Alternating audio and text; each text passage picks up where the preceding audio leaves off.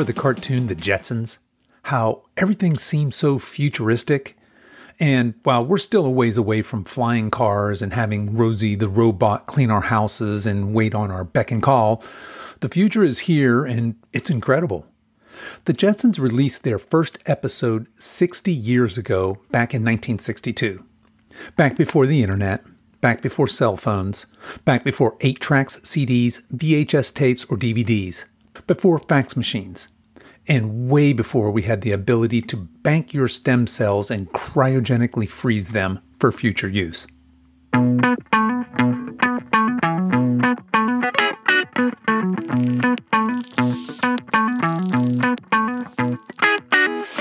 Hello, and welcome to the Over 50 Health and Wellness Show. I'm your host, Kevin English. I'm a certified personal trainer and nutrition coach, and my mission is to help you get into the best shape of your life, no matter your age, so you can show up in the second half of your life as the healthiest, strongest, most vital version of yourself.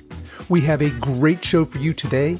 Dr. Drew Taylor is here to talk to us about the exciting future of medicine.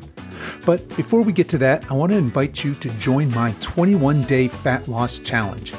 This starts Monday, April 18th, and first prize is 500 bucks. The winner will be determined by a combination of the best transformation as well as the most engagement. Now, if you've listened to this podcast long enough, you know I am not a fan of crash diets or any kind of extreme dieting, but rather I want this to be a fun community building event where you get the tools and tips to jumpstart your healthy, long term journey to your ideal body. I'd love to have you join in. The easiest way to register is to head over to my private Facebook group, the Over 50 Lean Body Blueprint, and register there. But you can also just send me an email at coach at Silver Edge Fitness, and I'll send you back the registration link. Okay, enough of that. Let's get on with today's show.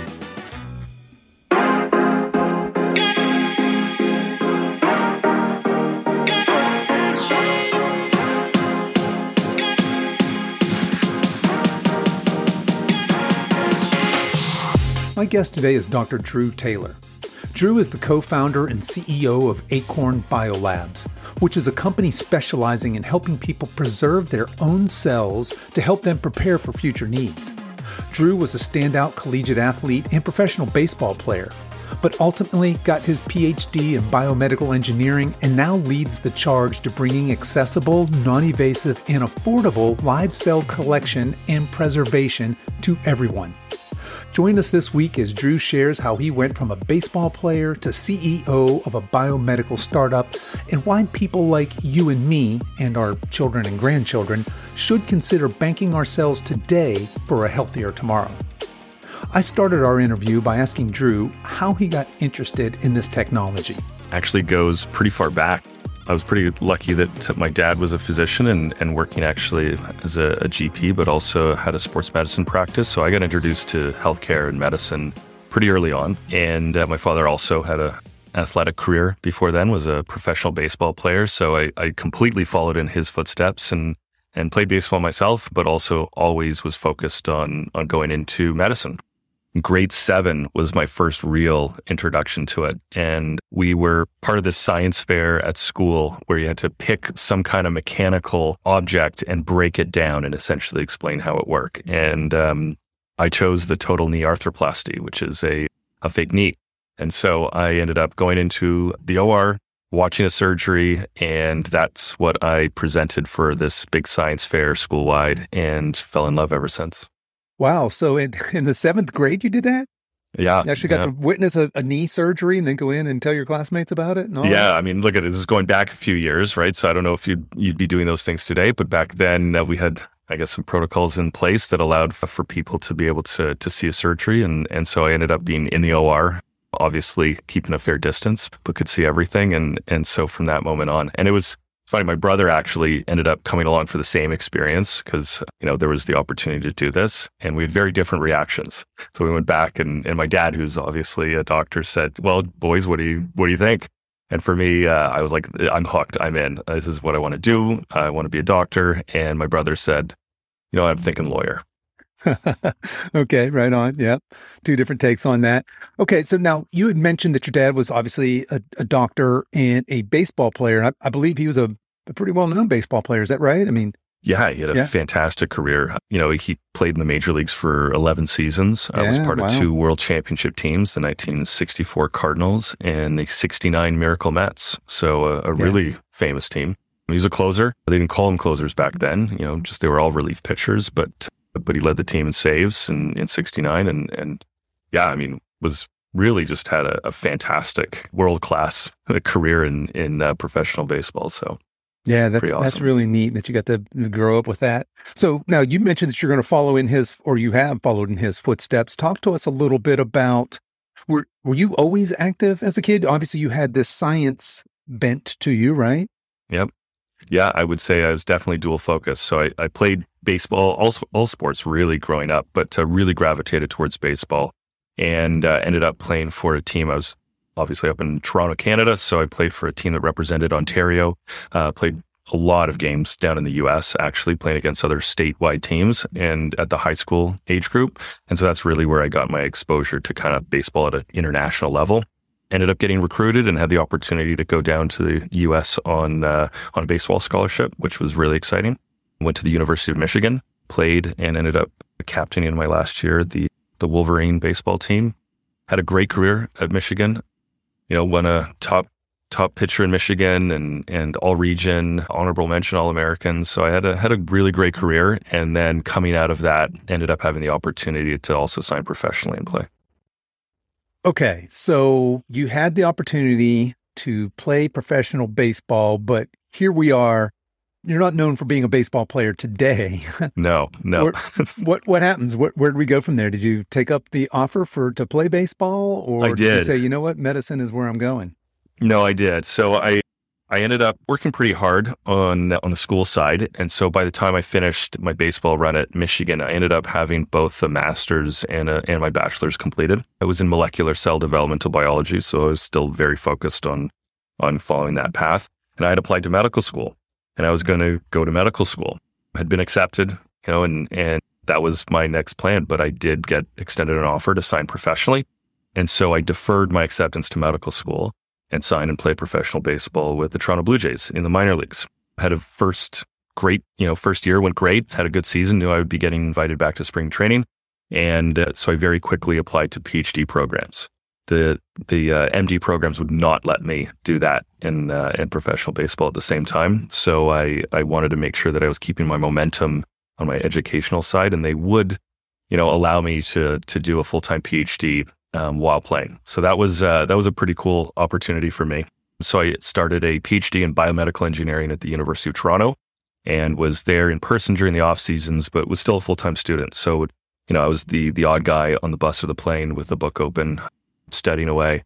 And yeah, I went back and forth doing that for a number of years. Ended up playing with the Phillies uh, as well in the minor leagues for a little bit, but ultimately I ended up having a, an arm injury, tore my labrum, and uh, had some damage to my supraspinatus.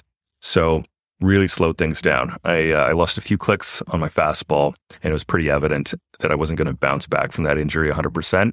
So jumping that last hurdle into the major leagues was looking probably like it wasn't going to happen. So at that point, I ended up returning to Toronto, finishing my PhD, and and focusing fully on the healthcare side. Great experience. Loved every minute of I it. bet it is. I can certainly imagine.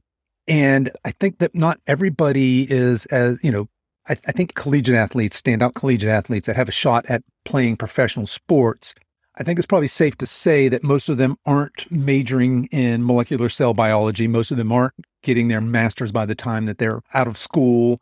And the fact that even when you had your shot at the big leagues, you're still keeping a foot in academia with, hey, I'm they won't let me work on my medical uh, degree while I while I play baseball, but they will let me do a PhD in biomedical engineering. Is that what you said? Yep. Yeah, Yep. fantastic. So you, you definitely had a pretty good fallback plan there.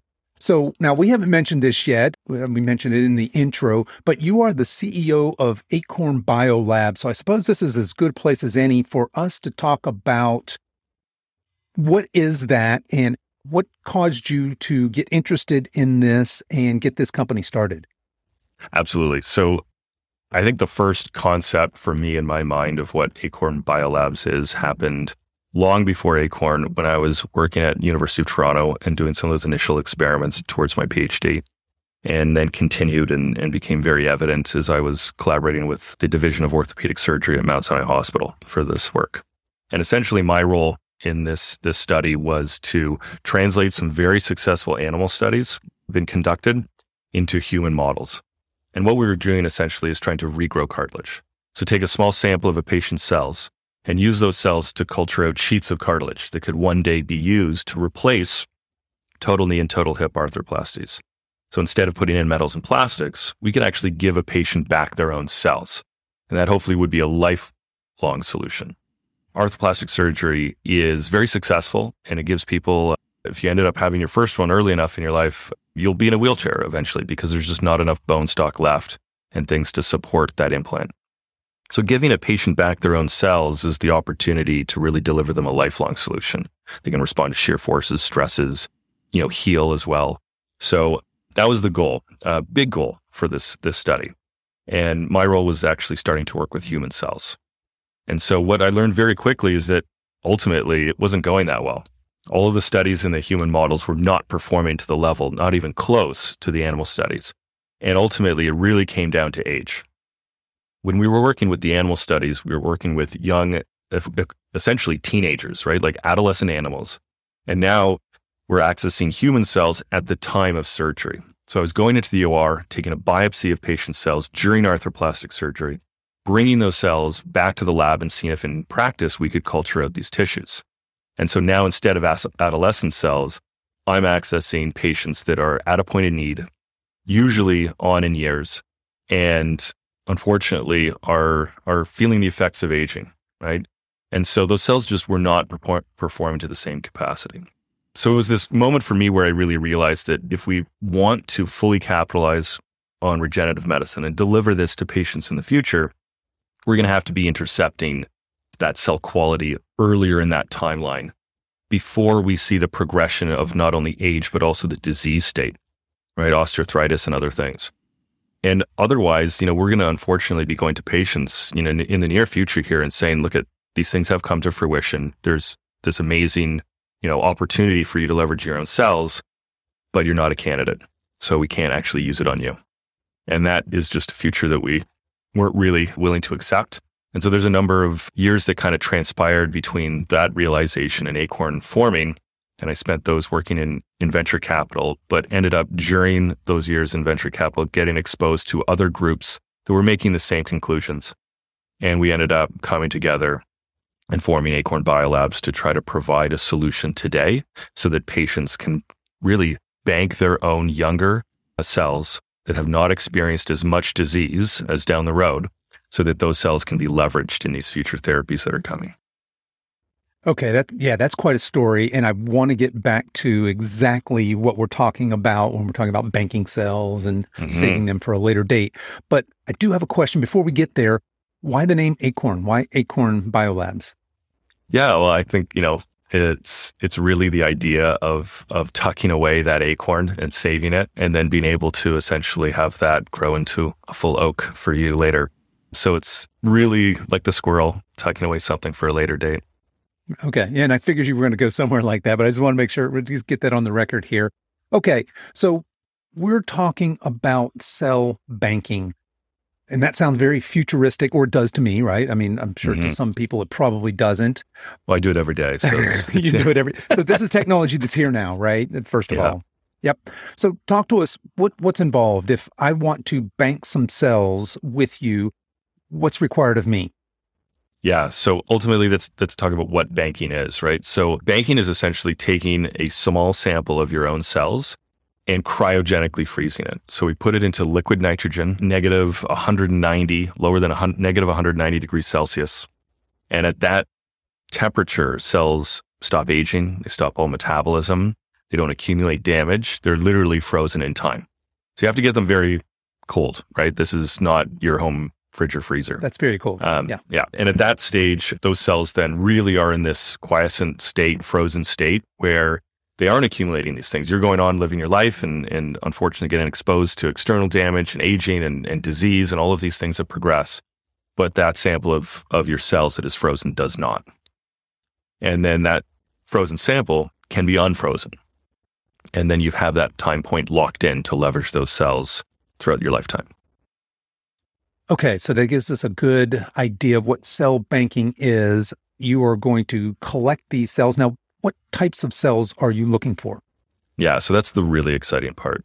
Ultimately, if you look back, we've been trying to bank cells since the 1960s, right? And we've done it in research, we've done it for fertility. There's even a market for banking your umbilical cord cells when you have a, a child. So the idea of cryogenically freezing your samples has been around a while.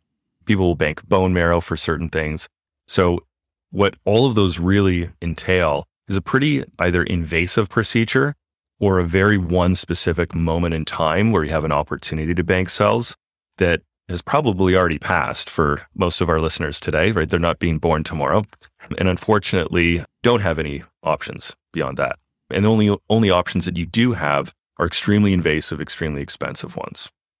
So, what I've been able to kind of witness and what I've been lucky in my career to see is the development of technologies that have allowed us to really take control of our own cells and use different cell types that we have access to and explore different cell types. And so, what we really have focused in on Acorn is accessing cells non invasively, so it's not painful. And obviously, it's not as, as intrusive, so it's not as expensive. And cell types that really with all of these new technologies that we have to expand those cells, to reprogram those cells, to turn them into stem cells, be the appropriate cell type to use in those new technologies. And the exciting part is, is our hair follicles are perfect for it. The hair follicle is this miniature little organelle that has multiple germ layers, so basically multiple types of cells, but it also has a really high percentage of adult stem cells. And so this this cluster, this little tip of cells at the end of every hair follicle that we have is really an amazing resource for us to leverage. On top of all of those benefits, they are very good at expanding. So they can multiply in number and culture in the lab very easily. And we can also reprogram them so that for even further out into the future technologies, we can actually turn those hair follicle cells into pancreas cells, liver cells, and use those as plugins for some potentially, you know, very futuristic things. Cryogenics is not futuristic to me. 3D printing a human organ on demand is still a little bit into the future, but it is coming. There's yeah. there's patients that have have been part of the first kind of wave of receiving an organ. Granted, it was a bladder, so not like a, a life dependent organ, but there's been 3D printed bladders that have been implanted into patients already today in the U.S.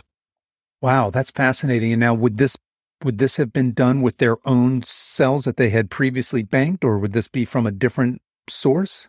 So, most of the strategies right now are trying to get access to cells in that moment of need. Got it. Right. Right. Now, unfortunately, a lot of the studies that we look at are targeting patients that are younger.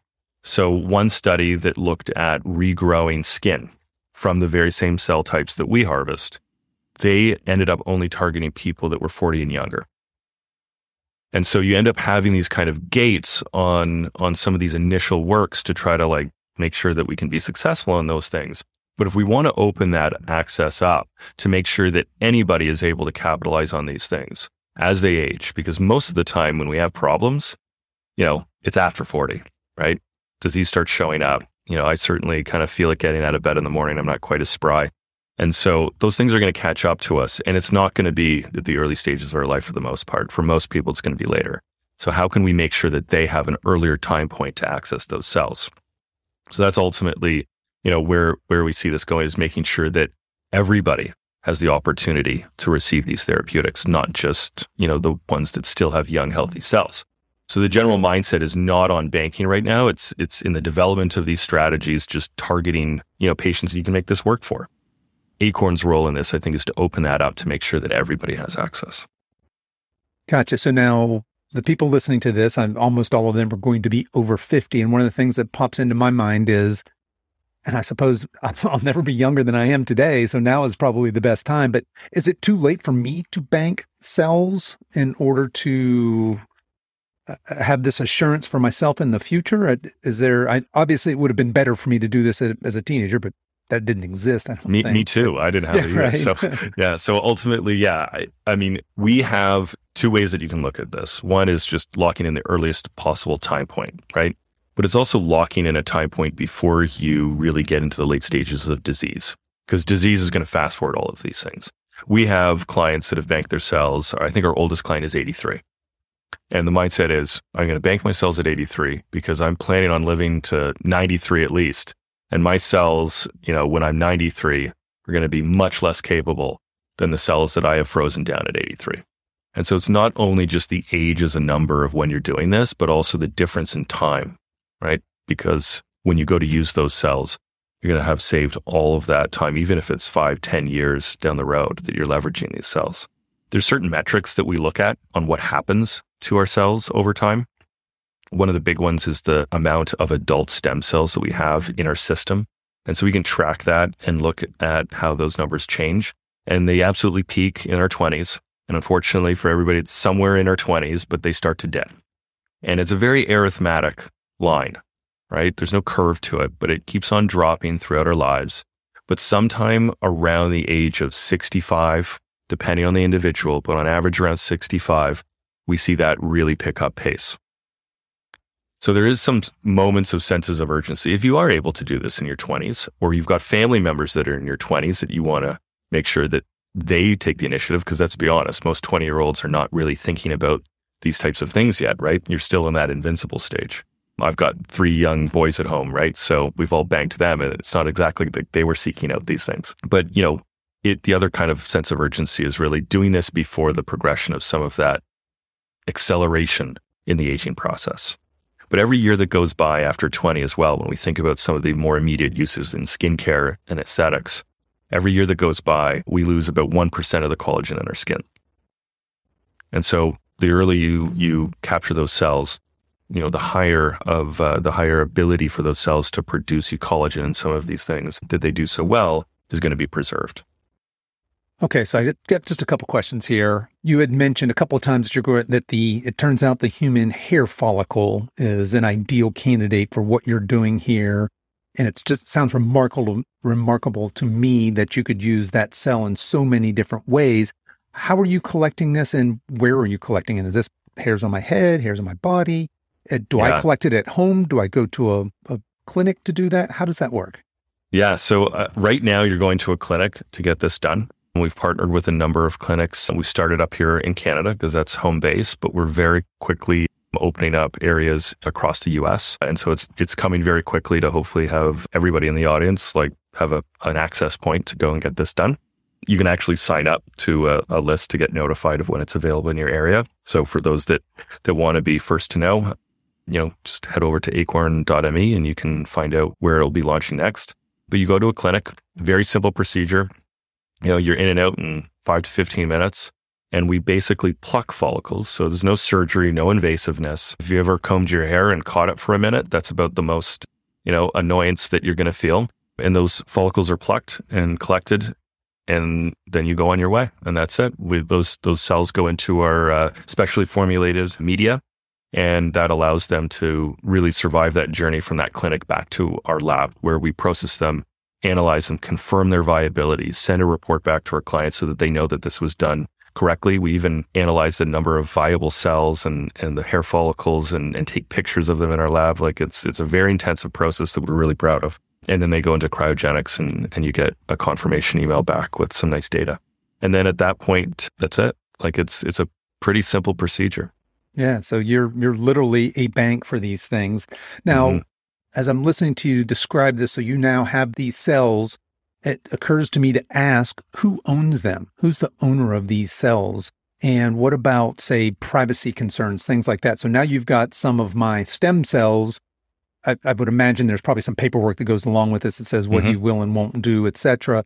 Talk to us a little bit about the am I, I guess, am I the owner of this or are you absolutely. the owner? Do we joint, joint own my cells no, together? How absolutely. We're just the curators of your cellular content. So we're the safeguards, the keepers of them to do our best to make sure that you have access to your cells for the rest of your life. They are absolutely your cells. And we believe that very strongly.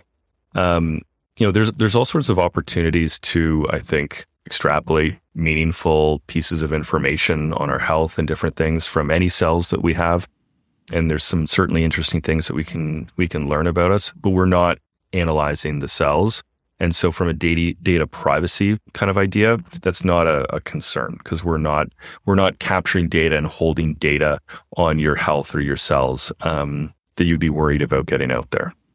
You know, the confirmation that we had done our job correctly and that your cells are viable is is really the most intense data that is being stored when you bank your cells.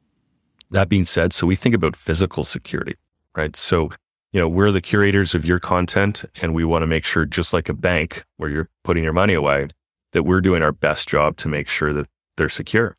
And so our facility that we have has 24/7 video surveillance, four locked doors before you get to your cells, key card access that tracks who opens what door when, it's it's an extremely secure facility that we're we're really mm-hmm. proud of and and provides a lot of physical security to make sure that your cells are there. The other side of it is making sure that, you know, that facility is also prepared for any kind of things. I mean, we're keeping these cells down at a very low temperature. So you want to make sure you can maintain that. So we actually split your sample up and store it in separate vials. You end up having four vials. Two of them go into one tank and two of them go into another tank. And so, because of the way that we've done this, we can actually create what we call aliquots or just separating the sample into multiple vials so that you actually have redundancies in storage tanks just in case there are any kind of crazy things that happen. But our facility is so robust that if you shut off power to it, and we weren't receiving any external power, we would be able to maintain those cells frozen down in that state for 30 days before we'd have to figure out any solutions around around moving them. Yeah, and I've assumed that you would have some sort of a very secure environment, a very redundant environment, and probably mm-hmm. a generator that backs up the generator and all of that Absolutely. good stuff. It sounds like Absolutely. certainly you do. Okay, so let's just do a little thought experiment here. Let's just say that I met you instead of today a year ago and I banked some cells and I need them. What are things that I could do with my cells today?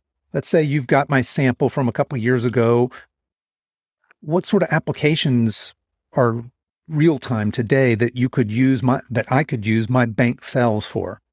Yeah, so most of the work that's going on in leveraging these cells are, is actually in clinical trials. So it would probably be you trying to access an opportunity to get included in a trial, which is not a very accessible, easy thing to do. Let's be honest, right? Like you're trying to navigate that space, and maybe some of your listeners have done that before, and then unfortunately have had something that that they needed to do that and they can attest to that that's that's a difficult thing to navigate and it's very regional based right? So depending on where that study is going on where those trial sites are located it may be very hard to get access. So we try to do a very good job of being very aware of all of those trials and different things that are going on in the space. Most of the very immediate uses of these cells are going to be in skincare and even aesthetics so there are trials going on right now leveraging these cells to treat rejuvenated, you know, rejuvenate your skin, to actually use those cells to regrow your hair. So, you know, we, we care about those things too. So that that is absolutely a big deal. You can imagine the uses of of reintroducing your younger cells to your skin. In in my work and in my life, not only do we see the benefits of having younger cells cultured in in whatever kind of media and, and whatever environment, but we actually were able to demonstrate very clearly that a small population of younger cells influences older cells in that small area to perform younger. So you end up actually really like reinvigorating some of your older cells as well in that niche. So you can imagine the, the effects of, of having your younger cells reintroduced. That being said, if you only bank them for a year, you're not that much older, right? So the the degree that you're going to benefit from these things is probably going to be one of those things that accrues over time, and uh, you're you might not want to pull your cells out a year later. That being said, there are some very exciting work going on right now in the rejuvenation side, and there are benefits that you could get even immediately. So we're we're excited for those things to come, and I think that we're going to start to see some announcements in the next year on the results of of some of those those works going on. So probably mid next year, you can start to see some of those things percolate into to hopefully mainstream. That being said, I think that as patients, we have to be a little bit patient with these technologies. And people ask me all the time, like, how am I going to use these cells? When am I going to use these cells? And how fast can I use these cells? And so there's always this sense of urgency, like we do like our immediate gratification.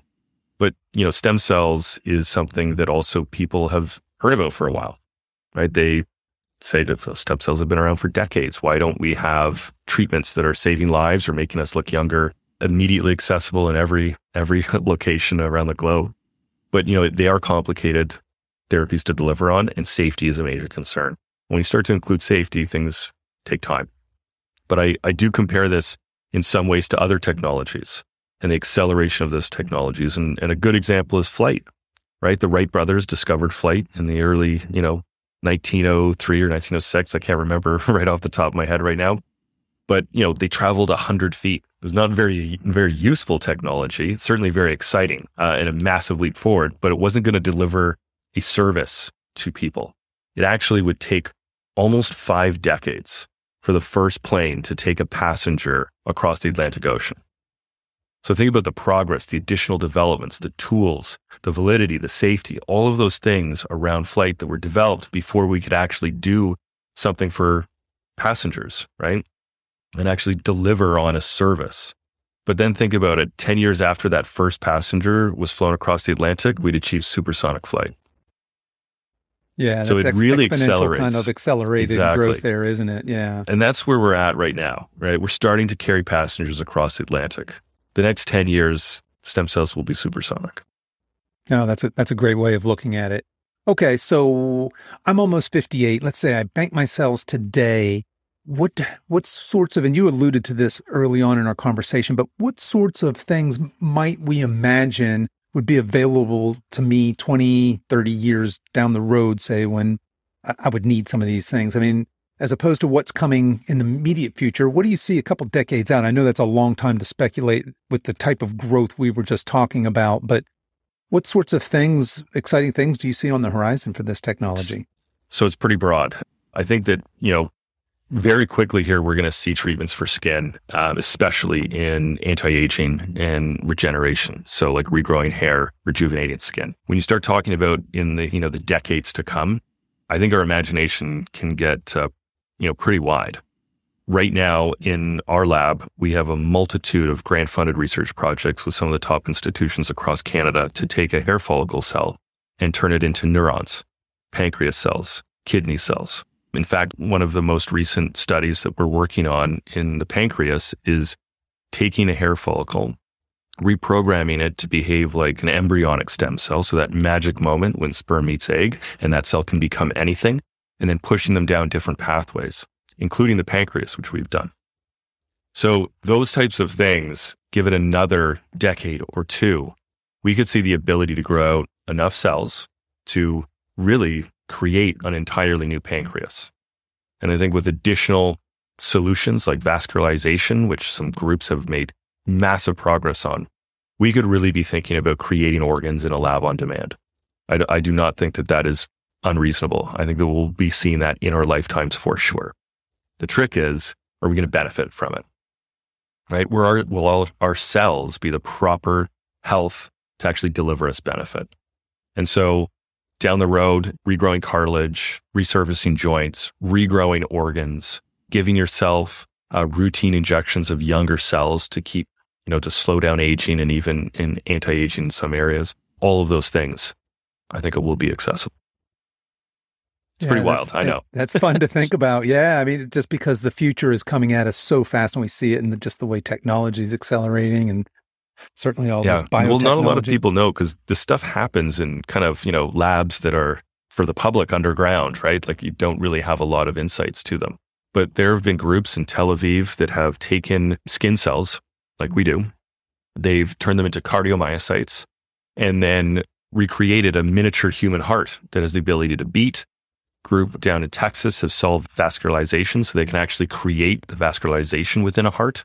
You start to combine these technologies and we are not far off from being able to create body parts on demand. It's really coming extremely fast. We have 3D printers that now can print with cells and extracellular matrix. There's a group up here in Canada, in Vancouver, doing that, that those very tasks. So as these things progress in all of these different areas, when you start combining them, they're solving a lot of major hurdles that we have to really be cre- to create these things on demand. So the question would be, what is the currency for an individual to have access to it? Technology's here, but how do I access it? It's going to be your cells, right? We are not manufacturing drugs, chemical compounds in a laboratory, and it's just the purity of, of the chemicals that we have to worry about. We're actually leveraging cells to deliver on those benefits, to create that organ. And so the quality of the cells that we have access to becomes the limiting factor on what we can deliver on. Wow. Okay. So that is very, very eloquently put. So the future may not, I mean, there'll be a place for medicine and pills and powders and whatnot. Absolutely. But what you're saying, though, is that as opposed to medicine, I suppose, the way we know it, the new medicine may be ourselves, our cells. Is that, I mean, that sounds like where you're going, right? And the fact that it's mm-hmm. not that far off that we might be able to imagine taking banked cells from a hair follicle and actually producing an entire organ is just fascinating. Yeah, it's just amazing. So it's it's it's pretty wild, but there's so many stepping stones in between, right? Like we sure don't even have is, to. Deliver, yeah, we don't That's even have to leap from a pluck yeah. of my hair to yeah. an organ, right? Yeah, but I, I even think like there's so many steps in between of delivering value, right? Because we don't have to give you back your younger cells. In the lab, your younger cells can act as a resource to produce things that you're becoming deficient in like collagen, like growth factors, and they're your own, manufactured by your own cells. And so even the idea of thinking of supplementing with drugs or, or different factors to enhance your health, you can be doing that on demand from your own cells. So there, there are some even access points earlier. And one of, one of the pieces of work that, that we're doing right now is to accomplish that very thing for your skin health, to use your cells as a resource to create this wellspring of all of these elements that we need for skin health and be able to deliver them to us without the need of waiting for long term trials leveraging stem cells. So delivering value much quicker. And so I think that, you know, we're really thinking about these cells as being a resource for now as well as later. Okay. No, I, I, love this conversation. This is so much fun. All right. I, I have so many questions. So what about my cells versus someone else's cells? Or mm-hmm. say I've got a 25 year old son. He's got some, he's got some, probably some great youthful cells. Are they any good to me? Are they good to a stranger? How does that work? I, I mean, I, from a layman's point of view, it seems like my own cells would be best for me, but is that necessarily true? So I would say yes. You're going to want your own cells. That is absolutely by far and away the best possible outcome that you can have is that you've got an access to your own healthy cells to leverage. And the reason is, is because when you start to introduce foreign cells into your body, a lot of bad things can happen. For one, we put you on immunosuppressants. So we take your immune system and we bring it way down so that you don't attack and kill off those foreign cells because you're trying to use them to help you. There are a lot of complications with putting somebody on immunosuppressants and taking away their immune. A common cold, you're not able to fight it off anymore it turns to pneumonia and much worse. So there are risks to doing those things. Also, I'm sure everybody's heard about finding a match, right? Finding a match from a donor. Well, we need to really make sure that in advance, we're trying to eliminate all the most possibilities of you rejecting those cells by trying to find the closest match to you. And even your son is only half you, right? So it's not going to be a perfect match. And in all of the methods, even from family members, we still use immunosuppressants, regardless of how good of a match is. So when we think about eliminating those risks by using your own cells is a major advantage. But also for, for I think a lot of people waiting on a donor list to find that match, they may not have that time. Right. Right. Hmm. But we may have the time to make you an organ right away or create a solution for you, right? So I think that there are some major advantages. But then also when you start to think of, we're not worried about saving your life. Let's just think about delivering you benefit right now. We're not going to put a foreign person's cells into your body and risk immune rejection or something worse for regrowing your hair or rejuvenation of your skin. It's just not worth it. So for those types of areas, we're really going to be real relegated to just asking the question, do you have access to your own cells? And that will be where we deliver the value in those areas because we're not going to go down a path of risking health for, for things that are a little more superficial. No, that, that makes perfect sense. Uh, if it's a life threatening situation, then your your tolerance for risk goes way up. But to your point, that little bald patch I have on the back of my head, it's it can stay bald as opposed to yeah. taking on some some of the risks that you're talking about there. So let's say that I'm interested in this and maybe I'm interested in it for me or for my children.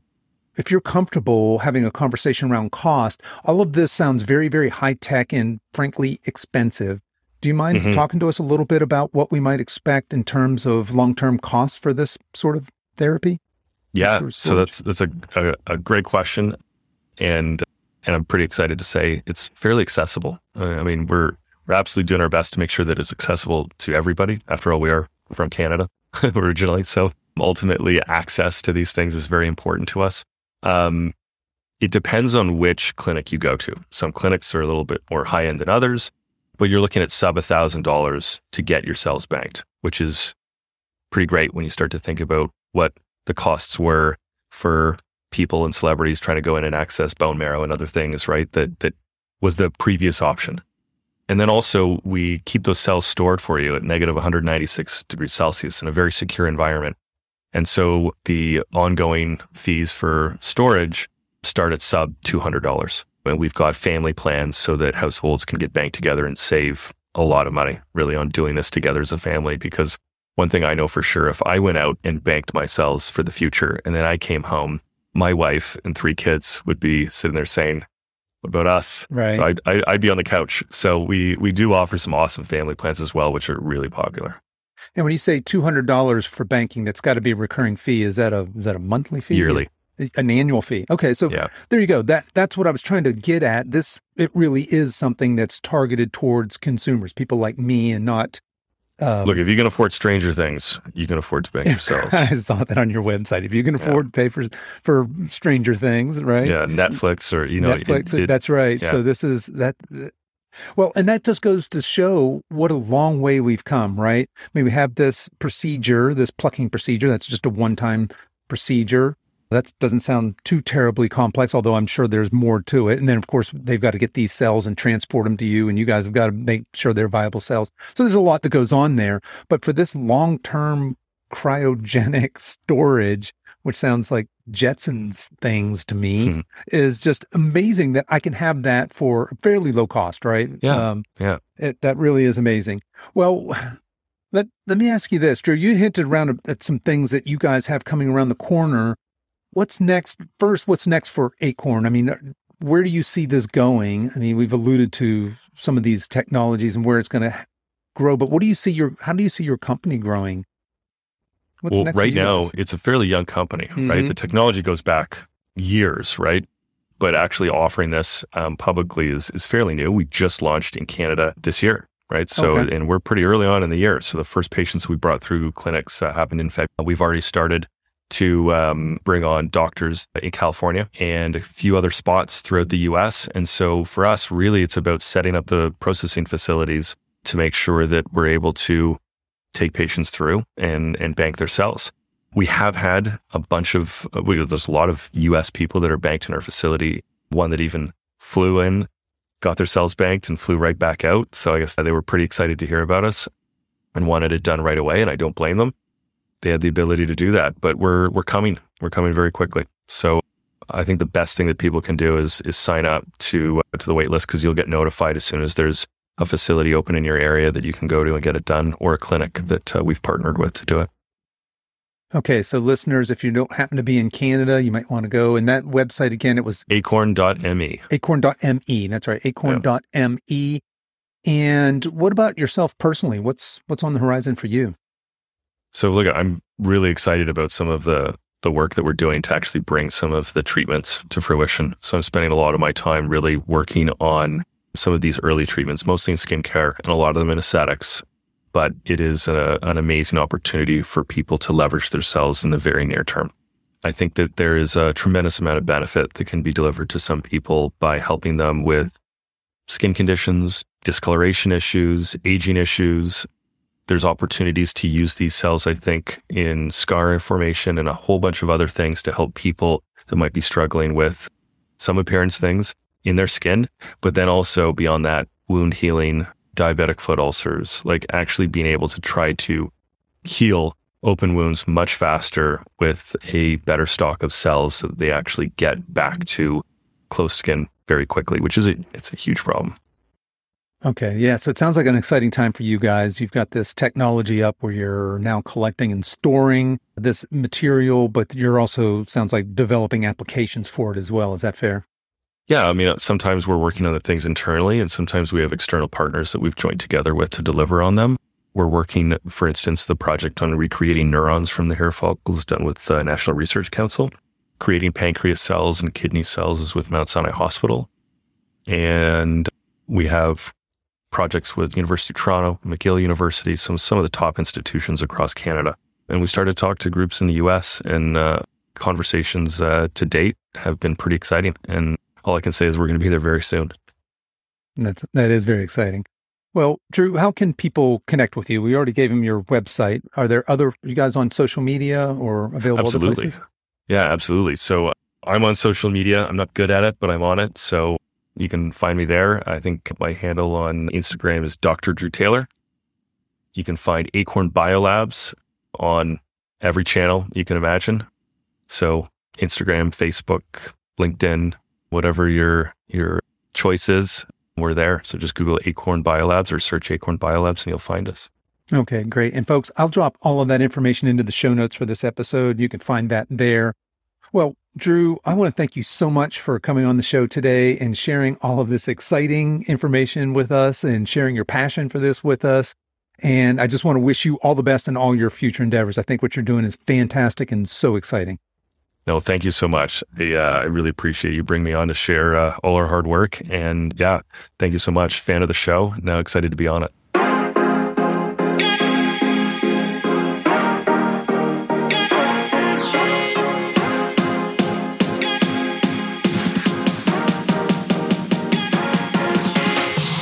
Okay, folks, that's our show for this week. I hope you enjoyed today's conversation as much as I did. You can find all the links to the resources we discussed in this episode over at silveredgefitness.com slash episode 115. And you can continue the conversation over there as well. I'd love to hear your thoughts and comments on today's show. As we wrap up our time together today, you can show your support for this show in two important ways. One is to tell a friend about this podcast and encourage them to give it a listen. The second is to give this podcast a five star review on whatever platform you listen to podcasts on, and be sure to subscribe and follow so you don't miss any future episodes. I also want to let you know that if you've enjoyed this podcast, I have other free resources over at silveredgefree.com. There you'll find guides with my top tips on exercise, nutrition, and lifestyle. So feel free to head over there and download anything that looks useful to you in your health and wellness journey. I really appreciate you spending your time with me today, and until next time, stay strong.